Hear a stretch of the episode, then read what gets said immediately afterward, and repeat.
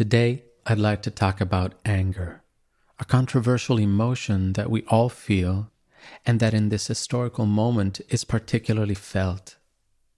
No one remains indifferent to such an emotion, which awakens deep feelings in each of us. We're used to seeing anger as a negative and destructive emotion, so we rarely welcome it as a good thing.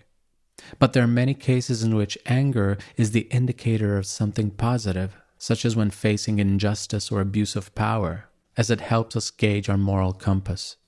In the collective imagination, when someone is angry, it's better to stay away from them because sticking around puts us at risk of aggression. When we are the ones who feel the anger, then whether the victim is someone else or it's ourselves, it makes little difference. There must be someone to unload it onto.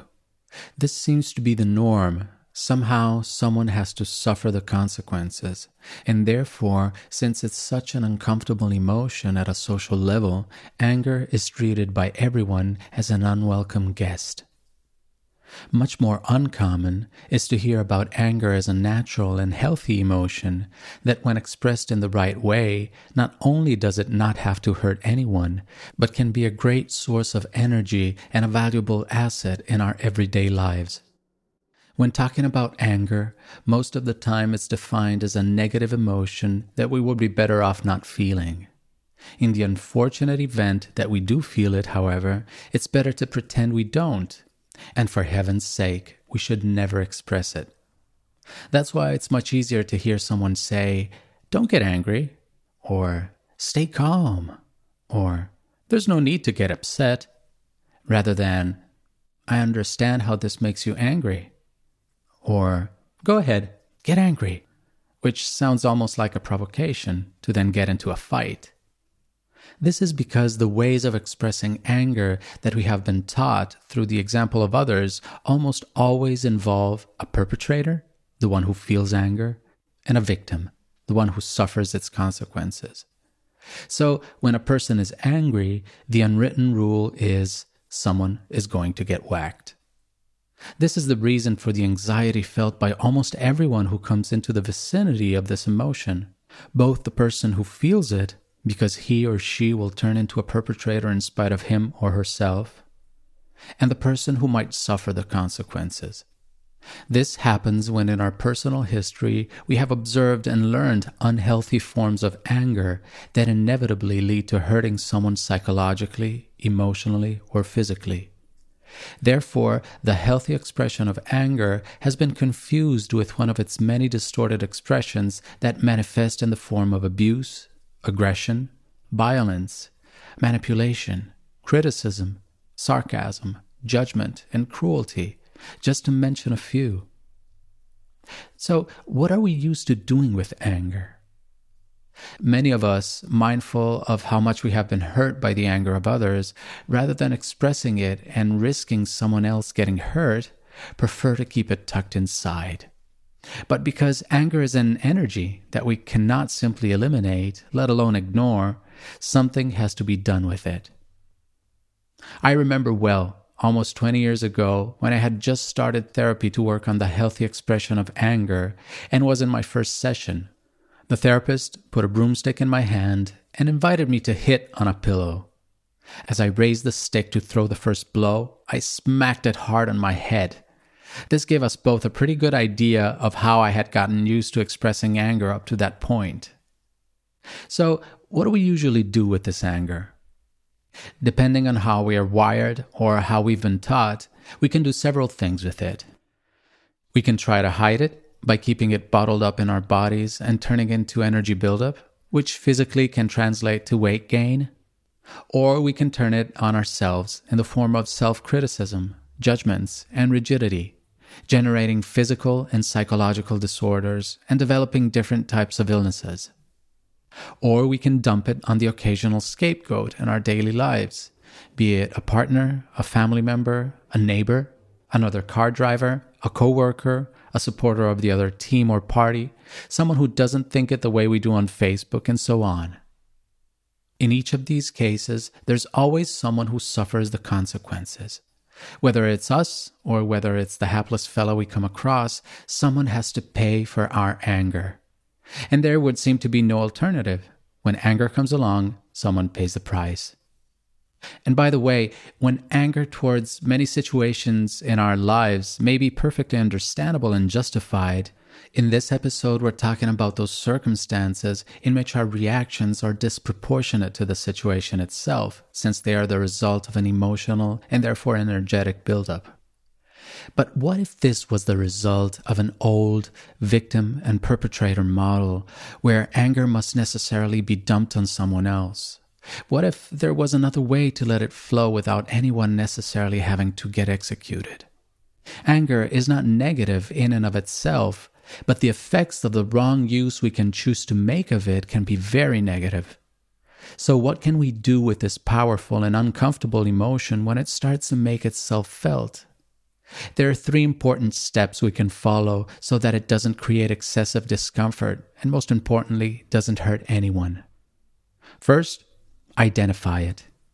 The first step is to recognize the arrival of anger without immediately mobilizing to hide it or dump it onto someone else. If we're familiar with this emotion, we may find it easy to recognize its arrival. If otherwise it's something we tend to avoid, a useful indicator of the arrival of an uncomfortable emotion is anxiety. Paying attention to the fact that we may be feeling some anxiety can help us take note of the fact that underneath this layer of anxiety, we're feeling anger. At this point, we have the opportunity to ask ourselves, What am I feeling? Why am I feeling uncomfortable? If we're familiar with our being uncomfortable with anger, when recognizing the arrival of anxiety, we might ask ourselves, Could there be anger underneath this anxiety?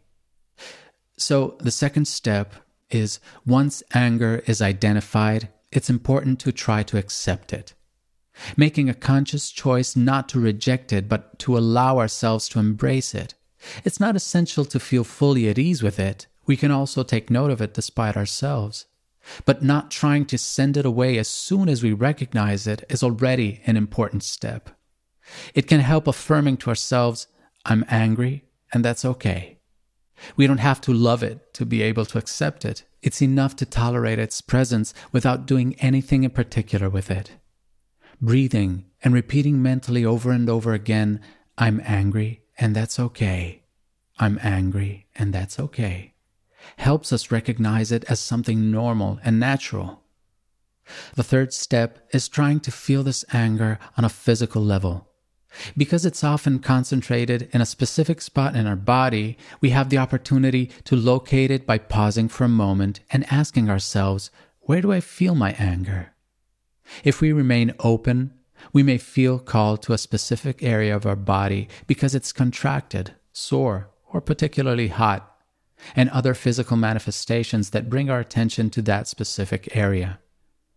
We may feel called to a part of our body even just intuitively by bringing there our attention, taking deep breaths, and imagining ourselves breathing inside those parts of our body, we can help the accumulated energy to melt and flow freely again. If we are able to do this for even one minute, this process can have amazing effects on our emotional and physical state. At this point, the intensity of the anger may have decreased. And this is not because the goal was to eliminate it, but because if we allow ourselves to observe, welcome, and breathe this emotion into ourselves, it will be free to move around. Since it's no longer stuck in a single part of our body, it will be able to follow its natural course, leaving its place to something else, as emotions often do. Conversely, if we try to send it away, its presence is more likely to linger for days, weeks, months, and in some cases even years.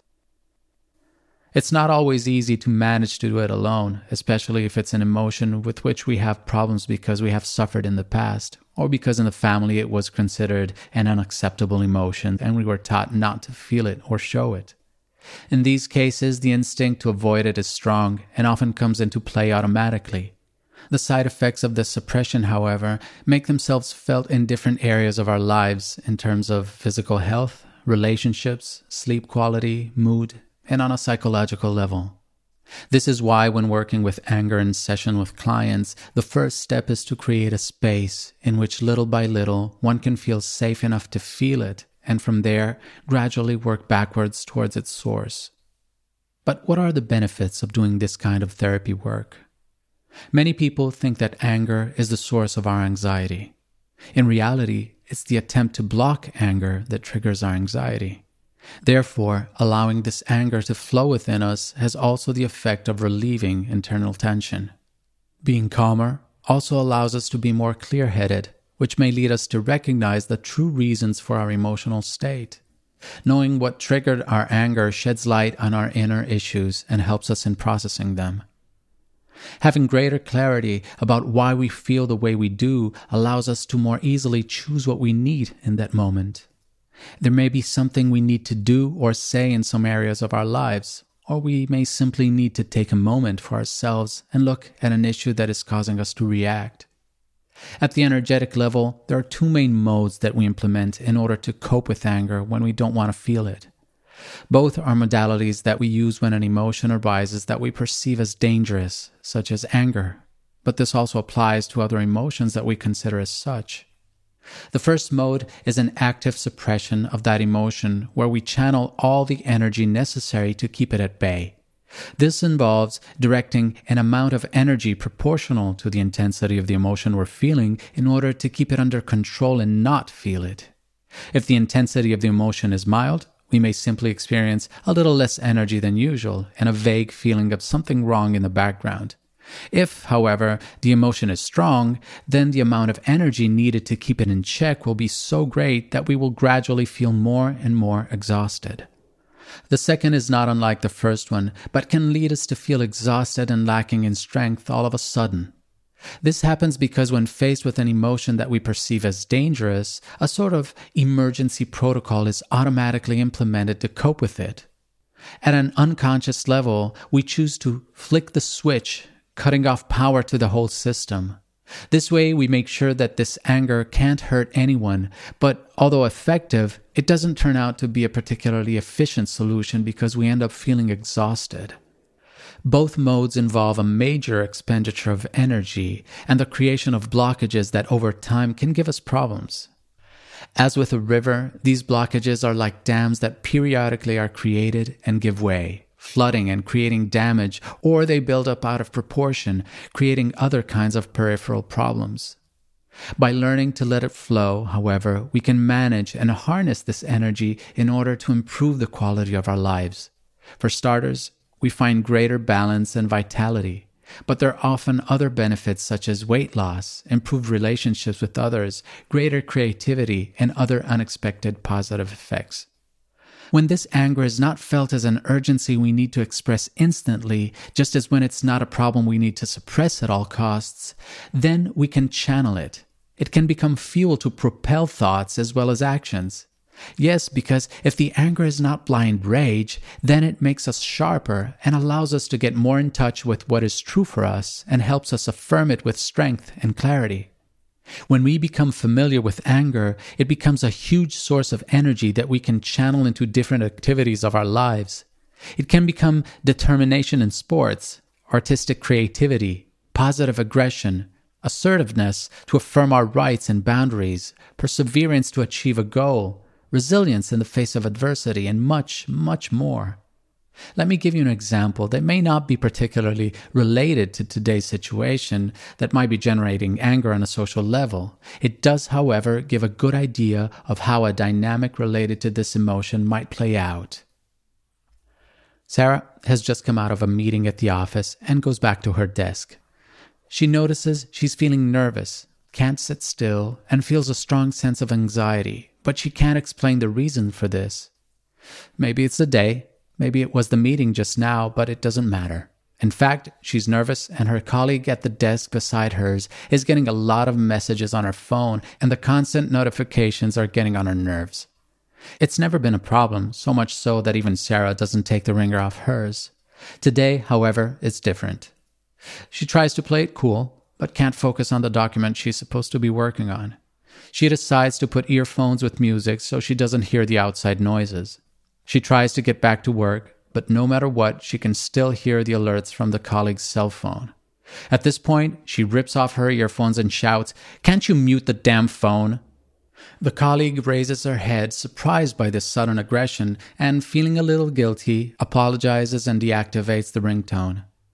As the minutes pass by, the colleague begins to feel more and more resentful of what she experienced as an unwarranted assault. As the internal pressure mounts for both of them, it is likely that a violent confrontation will soon take place. Let's analyze the situation. Something happened in the meeting Sarah had just attended that made her angry. She didn't realize it right away, but as time went on, the anger began to increase in her body, making her restless. Not wanting to feel what was going on inside of her, Sarah failed to identify the anger she was feeling and the anxiety that continued to rise. The internal discomfort and this choice to shift her attention outside of herself made her much more susceptible to external stimuli and intolerant of her colleague's cell phone. In an effort not to hear even the phone noises, she chose to put music in her ears, only delaying dealing with her anger and increasing the emotional discomfort. At this point, unable to contain herself any longer, she lashed out and attacked her colleague. Although she does not use particularly aggressive words, she energetically unloaded a lot of anger on her colleague, who, not being in any way responsible for Sarah's state of mind, resented it. This unjustified attack means that little by little, her colleague's anger will begin to mount as well. And depending on how she will choose to handle this emotion, a clash with Sarah or someone else might take place. But let's see how this situation could have gone differently. Sarah is sitting at her desk and feels that something is wrong. She feels restless and anxious. There is a document that she should be working on, but she knows she wouldn't be able to do so. Instead, she chooses to take a deep breath and ask herself, What's going on? What am I feeling? She remains a few moments listening to herself and realizes that she feels a lot of anger. It's mostly concentrated in her throat as if she has a lump that won't budge. What made me so angry? Almost immediately, she gets the image of her boss berating her in front of all her coworkers during the meeting a little while ago. She felt humiliated and diminished. This, moreover, for something that wasn't even entirely her fault. She feels it was an unfair and demeaning treatment. She's angry at him for this behavior. In fact, she's as mad as a hornet. Sarah feels this anger coursing through her veins like hot lava and continues to breathe in this feeling of heat, especially in her throat. It's a fire that burns inside her and reminds her of those times when she was a child, when the same thing happened with the teacher in front of the whole class or with her parents during dinners with relatives. She never liked those public reprimands and always found them unfair. In this specific case, she feels that she has worked well and if there was a mistake, it was the entire team's, which is why she doesn't deserve to be made the scapegoat.